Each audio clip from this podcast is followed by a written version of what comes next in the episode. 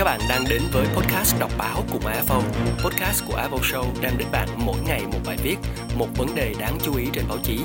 Đọc báo cùng AFO không chỉ cùng bạn cập nhật những thông tin chính thống mới nhất mà còn được phân tích sâu hơn và đa chiều hơn. Hãy cùng AFO tạo ra một bộ lọc thông tin thật tốt với thông tin dành cho các bạn khán giả trẻ.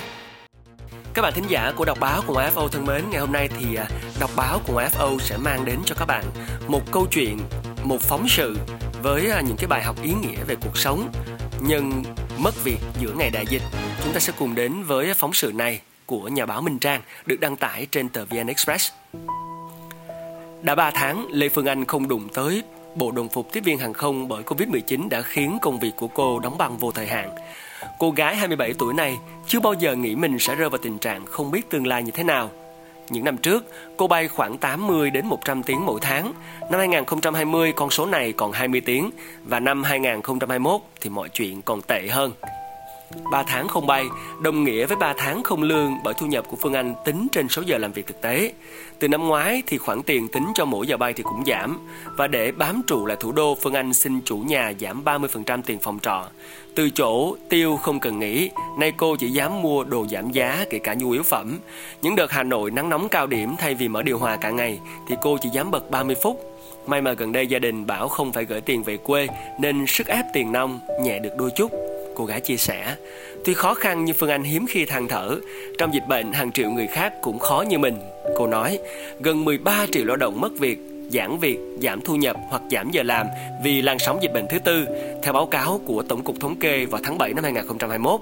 Và 6 tháng đầu năm 2021 thì số người thất nghiệp trong độ tuổi lao động là hơn 1,1 triệu, tức là tăng 102.000 người so với cùng kỳ năm ngoái. Còn trên toàn cầu, bức tranh lao động việc làm cũng không mấy sáng sủa hơn. Tháng 1 năm 2021, báo cáo của Tổ chức Lao động Quốc tế ILO cho biết số người mất việc lên tới 114 triệu. Đây là mức cao chưa từng có tiền lệ. Mức tổn thất số giờ làm việc đã cao gấp 4 lần cuộc khủng hoảng tài chính toàn cầu vào năm 2009. Và dịch vụ là lĩnh vực chịu tác động nặng nề nhất kể cả những dịch vụ đòi hỏi chuyên môn cao như là Phương Anh đang làm. Thuộc nhóm tri thức thành thị, vợ chồng anh Trần Huy, chị Lê Thu Huyền ở huyện Nhà Bè, thành phố Hồ Chí Minh tưởng chừng như là dễ xoay sở trong mùa dịch nhưng vẫn có những đêm phải bật dậy giữa chừng vì lo lắng. Anh Huy là trưởng phòng nhân sự của một công ty may mặc, được cho nghỉ tạm thời từ tháng 6 và từ đó đến nay thì thu nhập của người đàn ông 40 tuổi gần như bằng không. Chị Huyền thành trụ cột gia đình nhưng số tiền nữ thạc sĩ 30 tuổi kiếm được cũng giảm thê thảm. Chị Huyền từng là giáo viên tiếng Trung của một trường chuyên ở Hải Phòng. Từ ngày chuyển vào Sài Gòn cách đây 2 năm, chị chỉ dạy ở nhà. Covid-19 đã khiến các học viên bớt khả năng chi trả và hứng thú với ngoại ngữ. Hơn thế, những người và những ngành khác và sinh viên mới ra trường cũng mất việc và xoay qua đi dạy, thậm chí phá giá khiến cho nữ giáo viên khó càng thêm khó. Chị Huyền ước tính thu nhập của hai vợ chồng giảm 70% so với trước dịch và nếu tình trạng này kéo dài thì họ sẽ phải tiêu lạm vào khoản tiết kiệm vốn để dành cho kế hoạch chữa hiếm muộn. Trong khảo sát nhanh về việc làm và thu nhập người lao động do Ban Nghiên cứu Phát triển Kinh tế Tư nhân và báo điện tử VN Express thực hiện vào đầu tháng 8 trên gần 70.000 người, trong đại dịch chỉ có hơn 45% giữ nguyên thu nhập, gần 19% giảm nửa thu nhập và 4,5% mất 80% lương. Giảm thu nhập không chỉ ảnh hưởng đến chi tiêu mà còn tước đi cơ hội cải thiện nghề nghiệp và đặc biệt là với người từ 15 cho đến 24 tuổi. Đây là nhóm rất dễ bị tổn thương và khó phục hồi do Covid-19. Đó là nhận định của tiến sĩ Bạch Ngọc Thắng, giảng viên kinh tế thuộc Viện Phát triển Bền vững Đại học Kinh tế Quốc dân Hà Nội. Tiếp theo sẽ là câu chuyện của Phan Huy Anh, một nhân viên phục vụ của một nhà hàng ở quận Thanh Xuân, thành phố Hà Nội là một ví dụ. Chàng trai sinh năm 1999 đi ờ, định đi làm vài năm để tích góp tiền để đi học đại học. Nhưng cuối tháng 4 vừa qua, nhà hàng chỉ được phép bán mang về. Người ta chẳng cần nhân viên bưng bê nữa nên em đành nghỉ việc. Huy Anh thừa nhận kế hoạch theo học khóa học về quản trị nhà khách sạn để đổi đời đã vỡ tan tành. Bình thường thì số lao động trẻ có trình độ cao thất nghiệp đã khoảng 15 đến 16%. Trong bối cảnh đại dịch thì tỷ lệ này còn cao hơn nữa. Vị chuyên gia bổ sung, người trẻ sau khi ra trường cần khoảng từ 3 cho đến 5 năm mới ổn định. Do Covid-19, thời gian này sẽ kéo dài hơn và dễ đẩy họ vào tình trạng thoái chí và mất động lực cho tương lai bị gánh nặng về tài chính đè lên vai thì người lao động phải nhờ đến sự hỗ trợ của gia đình, người thân, công ty, tổ chức từ thiện, rồi nhà nước. Hãng hàng không của Lê Phương Anh cứ 3 tháng lại hỗ trợ nhân viên 800.000 đồng. Với những người không còn gia đình như là Huy Anh hay không thể trông chờ vào doanh nghiệp như là vợ chồng chị Huyên, sự hỗ trợ của nhà nước càng trở nên cấp thiết từ năm ngoái cho đến giờ dù đã đăng ký nhiều lần, họ đều chưa nhận được khoản tiền nào từ các gói cứu trợ 62.000 tỷ và 26.000 tỷ. Mong muốn lớn nhất của Phương Anh, của Huy Anh và của vợ chồng chị Huyên là được đi làm trở lại. Nhưng họ chẳng biết đến khi nào. Theo tiến sĩ Bạch Ngọc Thắng thì khả năng phục hồi thị trường lao động tùy thuộc vào rất nhiều yếu tố như là diễn biến dịch bệnh, độ phủ vaccine và cách thích ứng của đất nước.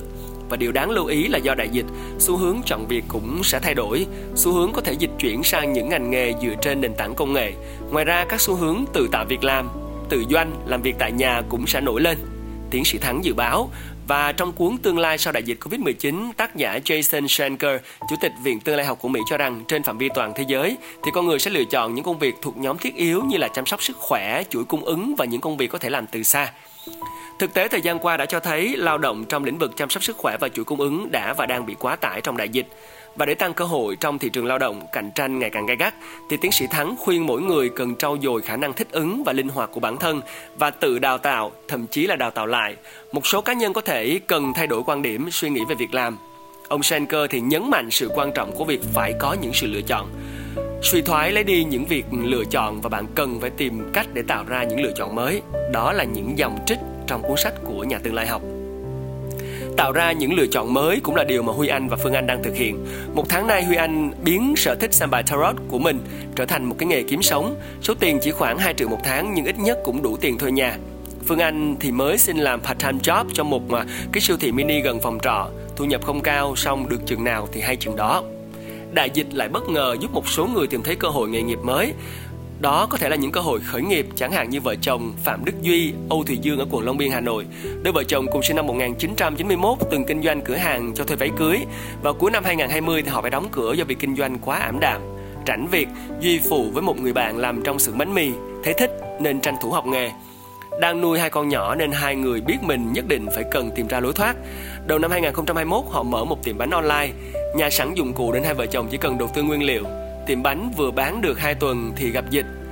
Ông bà chủ lại chưa nhiều kinh nghiệm cho nên suốt 4 tháng doanh thu chỉ ở mức trả tiền điện là hết. Bước ngoặt đến vào tháng 8 khi họ nảy sinh ra ý định làm bánh mì đông lạnh. Bánh nướng non nên không à, khách không cần phải trả đông, chỉ nướng từ 5 cho đến 10 phút là có thể ăn được. Một set 5 cái với giá là 20.000 đồng. Sản phẩm này gây một cú sốc cho ông bà chủ trên ngày đầu tiên. Chúng tôi đã bán được 300 đến 400 cái, chưa tính những đơn không thể chuyển đi do thiếu shipper. Chị Dương cho biết có những khách đã sẵn sàng trả đến 100.000 đồng tiền ship để lấy 15 sách bánh. Một tháng trở lại đây, mỗi ngày tiệm bánh của vợ chồng chị Dương bán ra đều đặn 500 đến 700 cái, thu về tiền triệu. Hai vợ chồng đứng bếp từ 5 giờ sáng cho đến 8 giờ tối vẫn không kịp trả. Thay vì cảm giác mịt mù, giờ anh Duy và chị Dương đã thấy được hy vọng Họ đang nghiên cứu thêm các hoạt động để có thể sản xuất ra các loại bánh đông lạnh khác, đặt mục tiêu thành lập công ty chuyên mặt hàng này đi đến phân phối cho các siêu thị. Chúng tôi còn mò mẫm như thế nào cũng phải tiến lên phía trước, đó là chia sẻ của chị Dương. Thưa quý vị và các bạn, chúng ta đã vừa đến với một bài phóng sự mà tôi rất tâm đắc ở trên tờ VN Express, phóng sự mất việc giữa đại dịch, à, một bài viết của nhà báo Minh Trang. À, bài viết đem đến cho chúng ta ba câu chuyện của ba nhân vật khác nhau, có những nhân vật à, bị ảnh hưởng của đại dịch và phải xoay chuyển tình thế. Và có những nhân vật vẫn đang tiếp tục loay hoay chúng ta đang à, đối mặt với một trong những cái đại dịch khó khăn như là tôi cũng đã chia sẻ với các bạn rất là nhiều lần. À, hy vọng rằng với những cái câu chuyện như thế này chúng ta có thể nhận diện được một lần nữa cái chân dung à, cuộc sống chân dung của tình trạng bình thường mới mà chúng ta đang phải đối mặt.